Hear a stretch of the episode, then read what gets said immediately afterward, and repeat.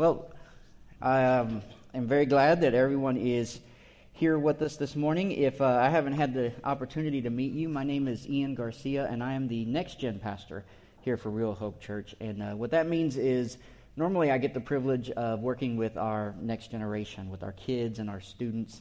Uh, and, and, typically I'm off doing that during this service. But today is a little different, and I get the this wonderful privilege to be up here and to speak with you guys today. So uh, let me start by just saying thank you. Thank you for being here today. We are so glad that you're here at our church.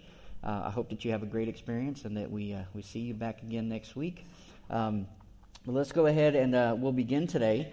Um, I'll start a, a, few weeks back uh, when Ryan and Jenny kind of approached me and asked me about giving today's message. Um, I was really excited about it. Um, I love to, to, teach, it's one of my passions. And so I was like, yes, for sure. I, I definitely want to do that. Um, and so what I had to do was start thinking about what I wanted to talk about, right? What do, what do I want to talk about? And so I started thinking about uh, the time of year. You know, we're, we're coming into the end of December. We've got a new year rolling around. It's just right around the corner, right? Um, and I started to think about this, this idea of new beginnings, right? Uh, it's kind of a natural time to start thinking about things like that, um, anyways. And so I said, this, this idea of new beginnings is I, I think what I want to talk about. And it's because people think about that a lot this time of year, right? New beginnings or kind of fresh starts. Um, right now is the, the prime time for that. Now, the truth is that you know you can think about a fresh start or a new beginning any time of year, and there really is no bad time for that, right? To start over or start fresh. Um, but right now is just kind of a natural time. It's a time where people start to evaluate their lives um, they start to kind of take stock of what's going on. And maybe you ask some questions, right? Uh, we ask things like, what are some things in my life that, that I could change, that might need some change?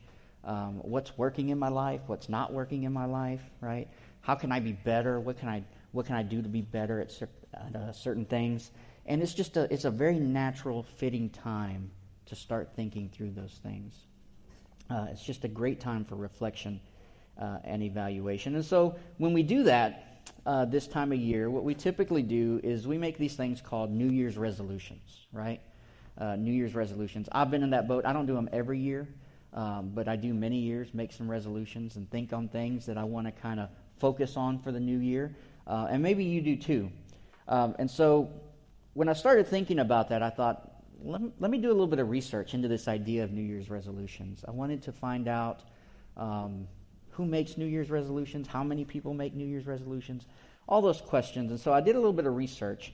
Uh, I went to Forbes magazine and I looked at a study that they did for 2018. So it's the most recent year that, that people would have made these resolutions. Um, and here's the information that I found. I'll share it with you. 40%, right, of Americans, according to Forbes magazine, 40% of Americans make New Year's resolutions. Now, some might make one resolution, some might make several resolutions, but 40% make at least one.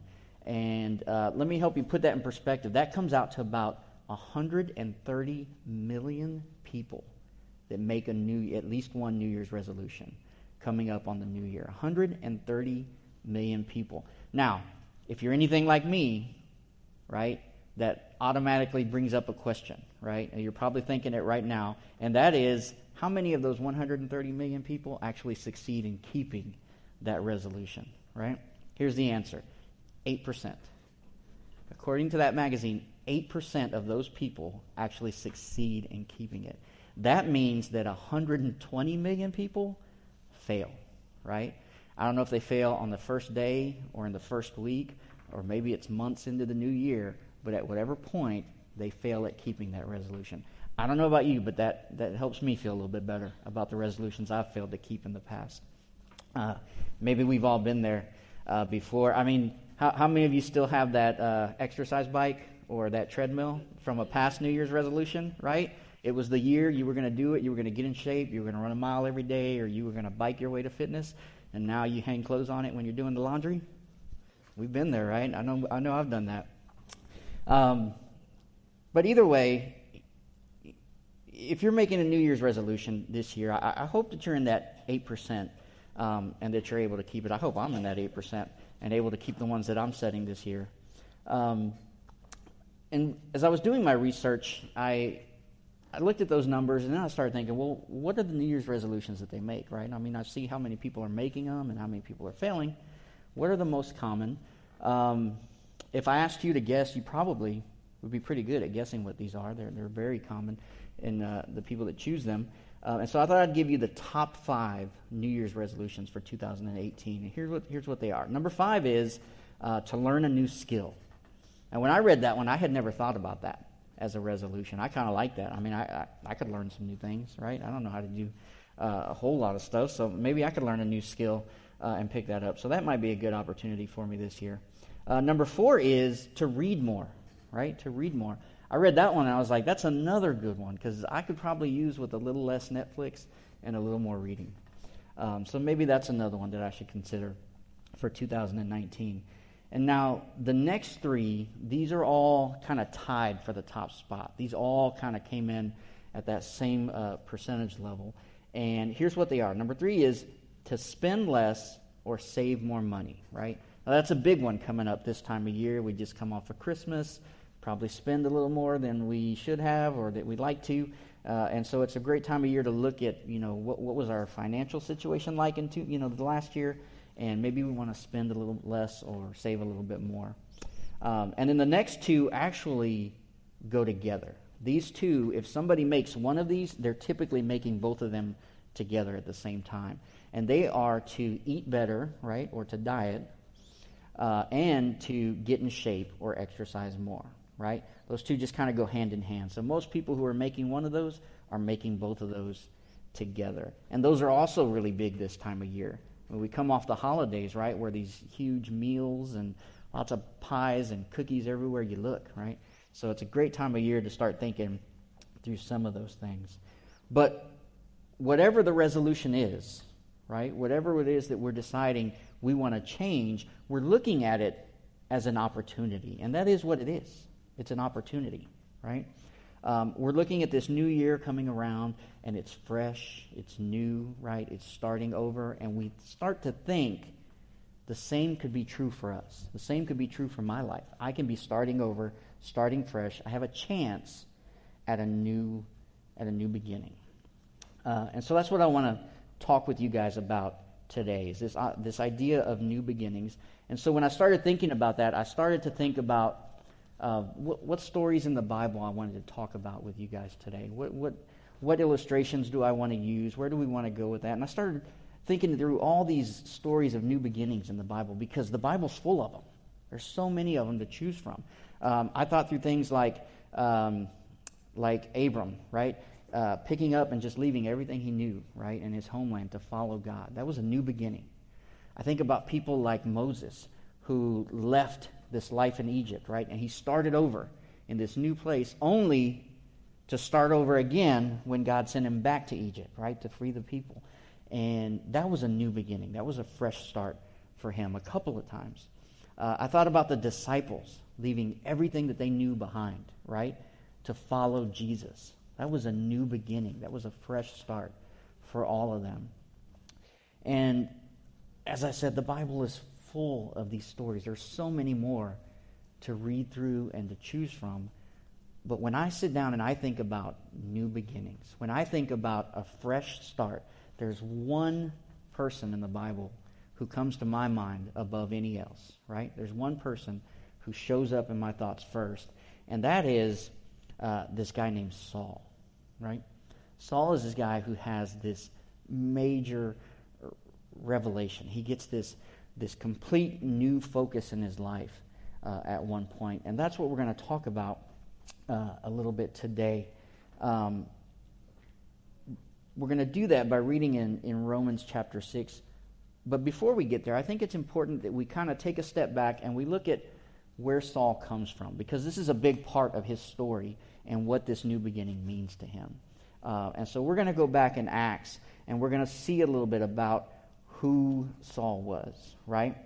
Um, and so, who Saul was, was he, he was born around the same time that Jesus was born. Okay, so he, he's growing up in the same time, the same era.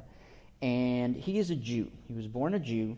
Not only a Jew, but like his father before him, um, he was a Pharisee, right? Now, the Pharisees were one of the strictest Jewish sects in Judaism at the time. He, he studied under a Jewish master teacher named Gamaliel, right? And what he learned was to obey the law meticulously, right? To, to follow the law perfectly. That was who Saul was, right? That's what he was taught to do. Um, not, not a loose interpretation of the law, not straying away from it, but to be perfect in that. In fact, Saul would have been one of those 8%, right? When he made a resolution, when he decided to do something, he was going to stick to it, right? He was going to follow that through. And not only that, but he would have been the guy pointing out the other 92%, right? He'd have been like, you didn't do it, and you didn't do it, and you failed, and you failed. That's the guy Saul was. That's what he was. That's what he believed, and that's who he was, what he was doing. And because of his beliefs, Saul, Saul despised anybody, anybody that he considered to be blaspheming, right? Or to be opposing his beliefs, right? This, this strict practice of Judaism that he followed. And unfortunately, Christians fell into that category. They were a part of that category. And so he despised them. He despised them so much that he had a hatred for them. Um, it, it went so far beyond just not liking them. He, he in fact, hounded them, is what the Bible says. Um, and it, listen to what it says in, in, uh, in Acts 8. It talks about Saul saying, But Saul was ravaging the church and entering house after house. He dragged off men and women and committed them to prison. He was going into their houses pulling them out and taking them to prison. That's how much he hated these Christians, right? That opposed this idea, this, this strict version of Judaism that he was practicing. Um, his hatred for them, it led him to act in some pretty, pretty awful ways, right? In fact, imprisonment wasn't enough for him. It wasn't enough to just have them arrested. Um, in, in Acts chapter 9, it speaks of Saul as breathing threats and murder against the disciples of the Lord, right? Putting them in prison just wasn't enough. He wanted them gone, right? He wanted execution of anybody that was following this guy named Jesus. Um, and so that's what he was doing uh, at that time. And so we're going to pick up as Saul is on this journey. Okay, so he gets this this authority to go to this uh, town of Damascus, right? And he's going to do exactly what he's been doing. He's going to go seek out Christians. He's going to bring them back to Jerusalem, right, to stand trial, uh, to be imprisoned, or in his hopes, to, to be executed. This is what his plan is. This is the whole journey is designed around this and its intention. Um, but it's on that journey that he gets this new beginning, right? It's on that journey that everything changes for him. And so we're going to pick up in uh, Acts chapter 9. We're going to read through verses 3 through 20. It's going to be up here on the screen, but you're welcome to follow along if you brought your Bible. Uh, if you did not bring your Bible today, we do have some at the tables. Feel free to use those. Um, and if you don't have a Bible, if you don't own one, feel free to take one of those home. We'd, we'd love for you to have one of those uh, to take home with you today. Well, let's pick up in uh, Acts 9, verse 3. It says, As he neared Damascus on his journey, Suddenly, a light from heaven flashed around him. He fell to the ground and heard a voice say to him, Saul, Saul, why do you persecute me? Who are you, Lord? Saul asked. I am Jesus, whom you are persecuting, he replied. Now get up and go into the city, and you will be told what you must do. The men traveling with Saul stood there speechless. They heard the sound, but did not see anyone. Saul got up from the ground, but when he opened his eyes, he could see nothing. So they led him by the hand into Damascus. For three days he was blind and did not eat or drink anything. So Saul's on this road. He's in the middle of this journey to do what he's been doing, to find Christians, to imprison them, right? Bring them back to Jerusalem for trial. And it's in the middle of this journey that he's interrupted, right? He's just interrupted, and everything that, that he was going to do is changed. Um, let's pick back up. It says, in Damascus, there was a disciple named Ananias. The Lord called to him in a vision, Ananias. Yes, Lord, he said, he answered. The Lord told him, Go to the house of Judas on Straight Street and ask for a man from Tarsus named Saul, for he is praying. In a vision, he has seen a man named Ananias come and, pay, and place his hands on him to restore his sight. Lord, Ananias answered, I have heard many reports about this man and all the harm he has done to your holy people in Jerusalem. And he has come here with authority from the chief priests to arrest all who call on your name. So Saul's reputation is well known, right? Ananias knows who this guy is. It's no secret who Saul is. And not just who he is, but he also knows his intentions, right? He's saying he's got authority to come here and to arrest us and to do these things to us. He understands that. Uh, but the Lord said to Ananias, Go. This man is my chosen instrument to proclaim my name to the Gentiles and their kings and to the people of Israel. I will show him how much he must suffer for my name. And so, even though Ananias knew who Saul was, even though he knew his reputation and what he was here to do, he obeyed. He obeyed God and he followed. He sought out Saul, he found him, um, and here's what happens. Then Ananias went to the house and entered it. Placing his hands on Saul, he said, Brother, brother Saul, the Lord Jesus, who appeared to you on the road as you were coming here, has sent me so that you may see again and be filled with the Holy Spirit. Immediately, something like scales fell from Saul's eyes, and he could see again. He got up and was baptized, and after taking some food, he regained his strength. Saul spent several days with the disciples in Damascus. At once, he began to preach in the synagogues that Jesus is the Son of God. Right? He's preaching in the synagogues that Jesus is the Son of God. That's an amazing story, right? That is what it means to have a new beginning. Saul got to experience that. We've got this guy who's entirely opposing Christians, completely, right? He, he's, he's seeking them out, he's arresting them, he, he's putting them in prison, he's having them executed, and, and that's one minute, and then the next minute, what is he doing? He's in the synagogue, and he's preaching that Jesus is the Son of God, right? On that road to Damascus, everything changed for Saul. Everything changed. His focus, everything that he lived his life for, was new. It was different. He had a new beginning. And that's where we're going to pick up in, uh, in the book of Romans, um, chapter 6, and see what, what Paul has to say about that, right? What, what that experience, uh, what how he sees that and his viewpoint on that. Now, the book of Romans is it's a letter that, that he writes to the church in Rome. Um, he actually had a desire to go and to visit the church, but he hadn't had an opportunity to do that. So he writes them this letter, um, and it's in this passage in Romans chapter 6 that we get this insight into uh, Paul's experience with the new beginning, how he views it, um, and what he has to say about it. And so we're going to take a look at that, uh, and we're going to walk through it. Um, I want to start by saying that because of his experience, right? Because of his experience, um, he's able to anticipate what his objectors are going to be, right? The people who oppose him. Now, um, this, this is what we're about to read is all happening 20 years after this change on the road to Damascus. So he's had 20 years of traveling and teaching that Jesus is the Son of God. He's living this new life, right? He's taken, the, he's taken it and he's made the most of it. He's, it's been his focus for all 20 years. And now he's here writing this, and he's anticipating some of the, the objections of his critics. Because um, he understood that what he was preaching was this idea that God justifies you based solely on grace, right? And so by doing that, he knew that some were going to look at that as kind of a, a free pass to sin, right? That maybe he was encouraging it, kind of like uh, if God forgives you no matter what, I mean, why not just sin and then just ask for forgiveness, right? He understood that. He knew that question was coming.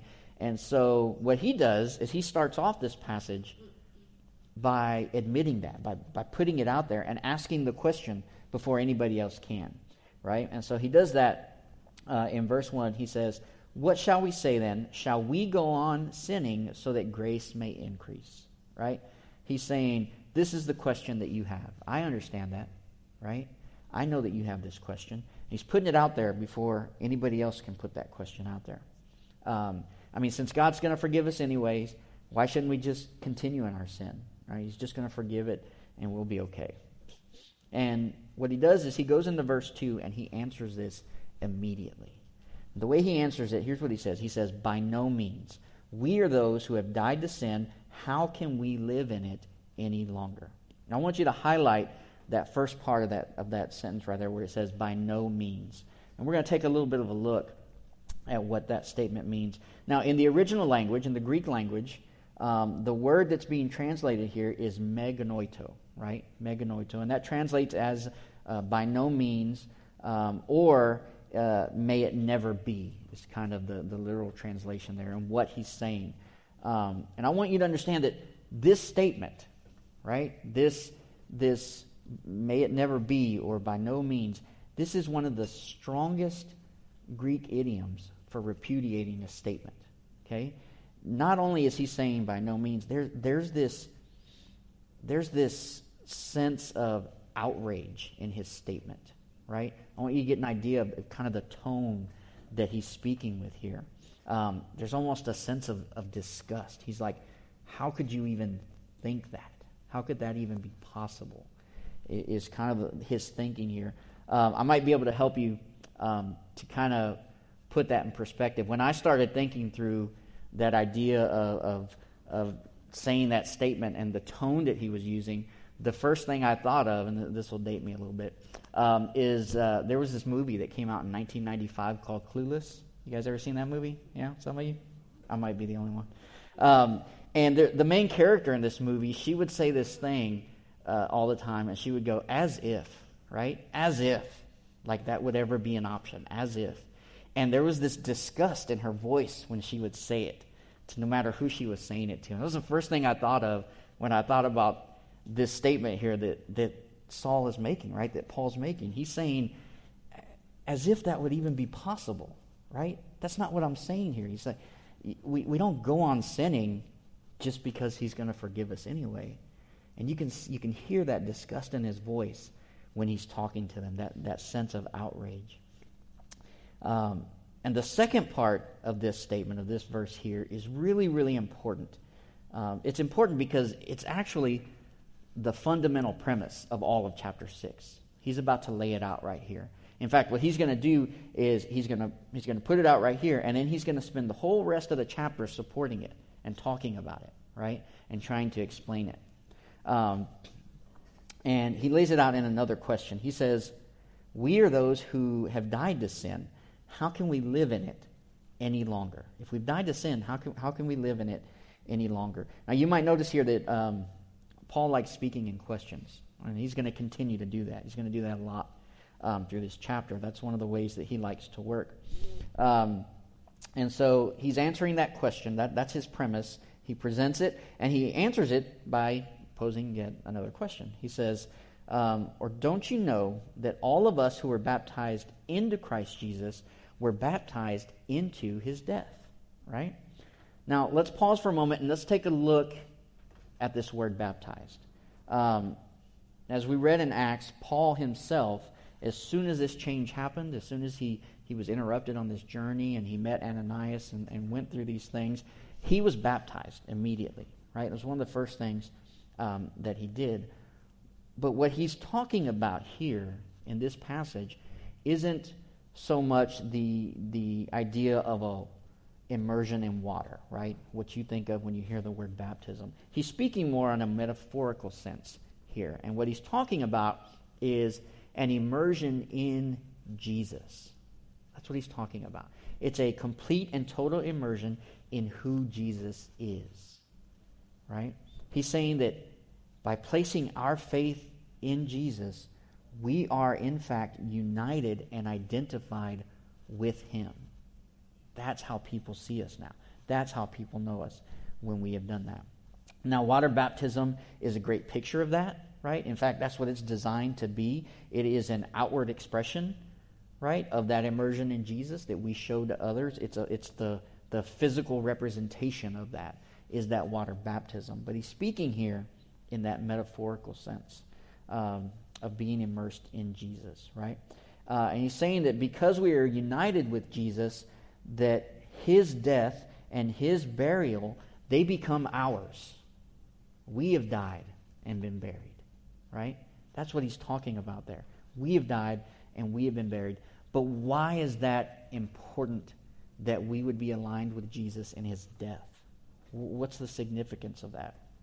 He answers it in verse 4. He says, We were therefore buried with him through baptism into death, in order that, just as Christ was raised from the dead through the glory of the Father, we too may live a new life. That's why it's important, right? Highlight that part a new life. That's the new beginning we're talking about today, right? Paul understood that because he had received it. He had gotten that opportunity, he had taken it, and he had made the most of it. And he wanted his followers, his readers, to understand how important it was that we are united with Jesus in that way, right? Um, if we are united with him in his death, then we're going to be united with him in his resurrection as well, right? We're going to be united with him in that. Now, Jesus under, underwent a physical death and resurrection, right? Um, he paid a physical price for the sins that we commit. Um, now, one day, as followers of Jesus, we're going to get to experience that. We're going to get to experience a physical resurrection, right? And a new life. But today, today, right now, we get the opportunity to experience a spiritual resurrection. We don't have to wait for it. We can live that new life starting now. When we are aligned with Christ in that new life, we get this new focus. It's a new principle of life. That's the opportunity that we're being presented with. Uh, let's pick back up in verse 5 here. It says, For if we have been united with him in a death like his, we will certainly also be united with him in a resurrection like his.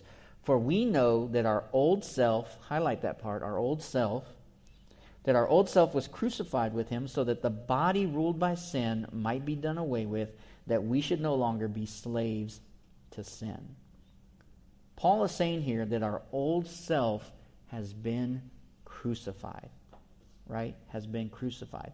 Now, understand that when he's talking about old, when he says the word old here, he's not just referring to it in terms of years. This is not just uh, how old something is, but what he's saying here, there's this connotation of it being worn out. It's useless, right? Your old self, this worn out self, this useless self, it's crucified. It's gone. It's dead, right? It's that kind of an idea. Useless or being worn out. I don't know about you guys, but in, in my house, there's kind of two trains of thought on something being worn out or useless. Um, my wife, uh, she, she tends to hold on to things right? Uh, if something is worn out or maybe not as useless or not as useful as it used to be, she tends to keep it, right? She might hold a sentimental value to it or something like that, but she likes to, to hang on to things. Um, I mean, I, am I'm, I'm getting older and she keeps me around, so prime example there. Um, but I'm different. Like, if something's not useful anymore, I'm like, let's get rid of it. Let's throw it away. Let's get a new one or replace it with something. But if it's useless, why hang on to it? That's kind of my train of thought. Um, except for my favorite T-shirt, I, I, will never throw that out. Right? It, it's guys, you with me? It's got holes, stains. Right? Your wife doesn't allow you to wear it anywhere except the house, but that thing's not getting thrown away. Other than that, right? Other than that, if it's useless, let's take it and let's get rid of it. That's that's what Paul's saying here. He's saying your old life, your old self it's, it's useless. It's gone. It's dead. It's crucified. It's no longer here, right? It's no longer here. Um, now, he's not saying that, that sin is totally gone from our lives. That's, that's not what he's, what he's referring to here. Um, what he is saying that it's, it no longer has mastery over us. It no longer has control over us. That's the important thing that he's talking about here. Let's, uh, let's continue on in verse 7. He says, because anyone who died has been set free from sin. Now, if we died with Christ, we believe that we will also live with him. For we know that since Christ was raised from the dead, he cannot die again. Death no longer has mastery over him. The death he died, he died to sin once for all. Highlight that part once for all. but the life he lives, he lives to God. Right? The death he died, he died once for all. Christ died here in, in two senses that we can look at. The first is in regards to, to sin's penalty, right? Um, he met the legal demand that a sinner faces. There's a legal demand there, right? Um, for the wages of sin is death. Death is what we earn in the sin that we commit. And he met that legal demand for that. He died to that. And in the second sense, he died in regards to sin's power, right? Those who belong to Jesus, that sin that we once had in our lives, it, it is no more, right? The, the power and the control that it had over us is gone. It, it's, it's been crucified, right? Not only has it been crucified, but it's been crucified once for all. The effect that his death had is eternal. It never has to happen again because it's been done, it's complete. And so what he does is he comes in and he finishes off this passage with a challenge, right?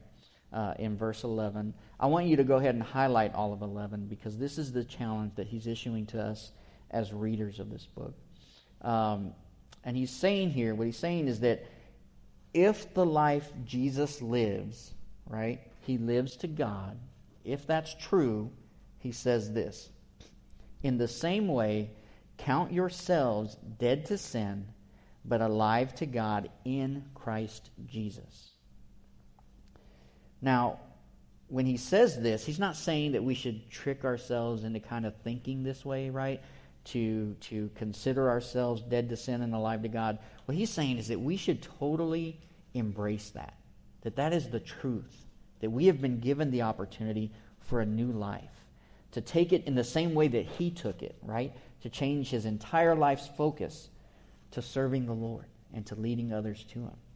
And that's what he wants from us. The amazing thing here, the amazing part of this story is Paul's experience. That's what makes it so powerful, right? Paul is he's not speaking here in in generalities on some things that, that might have been revealed to him uh, through other sources. He's speaking from personal experience. He's lived this out. And we get to, to look at this and, and see his view on this. I mean, Saul lived a life of sin, right? He, he opposed Jesus, he opposed Christians, he arrested them, he had them executed, right? But that was his old self. That was the self that died on that road to Damascus. That was the, the self that had been crucified. And what resurrected was something new. It was his opportunity at a new beginning, an opportunity to start over that he took wholeheartedly and that he ran with. And that's what he wants us to understand when we read this. Um, he wants us to understand that we're all given that opportunity. We all have that same chance. We all get to make that choice right? He wants us to know that it doesn't matter what we've done. It doesn't matter how full of sin our lives may be up to this point. We still have that opportunity. I mean, if I ask you today, who's one person that is not deserving of that new life? It's Saul. He's the one. He's the one you'd think of, right? He's the guy, if there was ever a person that didn't deserve it or that God wouldn't offer it to, it would be him. But that's not the case. The Lord gave it to him anyway, right? He said, You, you are going to be my instrument. And he gave, he gave Paul this new life. And Paul wants everybody that he speaks to, everybody that he encounters, everybody that he's around to understand that, to know that, and to present them with that opportunity to say, Here is your choice. Here's what happened to me. You're given that opportunity here today. What are you going to do with it? That's what he's presenting to them in this passage. And so today, I, I, I don't know where you are in your faith today. Um, we're all in, in, in, different parts of our lives and different walks, and, and some of us are at, at, different points. Maybe, you know, some of us have, have made that opportunity, we've had that opportunity, we've made that decision to take a new beginning, right, and to start over, but maybe we're not, we're not really living it out right now, right? Maybe we're not following Paul's example uh, of really taking a hold of it and doing something with it. Um, if that's you today, I, I would encourage you to, to go home, reread through chapter 6 on your own, and really pray about w- what is God asking you? What is, what is He calling you to do with this opportunity that you've been given, right? Uh, and, and try and determine where He wants you in that. Um, maybe you're on the fence right now. Maybe you've read through this, maybe you hear this and you, you, you kind of don't know how you feel about it. Maybe you have some questions. Maybe you even have some doubts about it, right? If that's you, I, I would encourage you seek out one of the, the pastors on our staff. We'd love to talk with you. We'd love to, to try and answer questions and to, to walk you through any doubts that you may have and to help you process those. We want to be here for you in that. Um, and maybe some of you today just, maybe you feel like you're a lost cause. Maybe you feel like, like, man, I'm just, my life is full of sin and I'm just, I'm not worthy of a new beginning. How could God give me a new beginning with the way that, that I'm living or the things that I do? And, man, I want you to know that's, that's so far from the truth.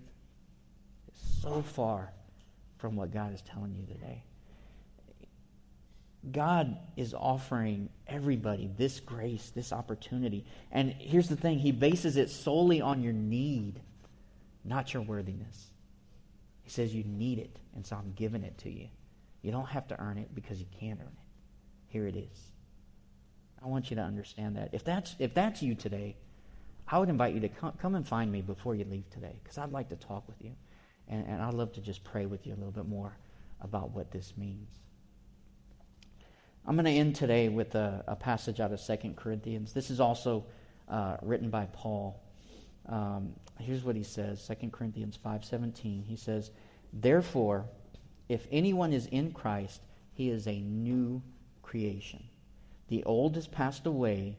Behold, the new has come. Right? This is, this is Paul's life in a sentence. This is what he experienced this is what, what he held on to and what he wants everybody else to know is that if you're in Christ, man, that old self, it's, it's gone. Not only is it gone, not only do you have a new life, but you, have, you are a new creation. You have been created from the beginning now, right? With this new focus, this new purpose. Your old self has passed away, and behold, the new has come. Let's close in prayer. Dear Lord, uh, we come to you today, and we just I just want to thank you so much for this opportunity, this day to to gather here as a church, Lord, to hear your word, um, to serve you, to worship you, and to honor you, Lord. I pray today that um, that you would just help us to have the the courage, uh, the desire, Lord, the wisdom to take this opportunity of a new life that you have given to us, Lord. Uh, that we would take it the way that that Paul took it, that we would run with it, that we would use it, Lord, that it would become the focus of the new life, Lord, that you would be at the center of that, and that all that we do uh, would bring you glory and honor uh, in an attempt to bring others to that same opportunity in making that choice, Lord. We pray all of these things today. In Jesus' name, amen.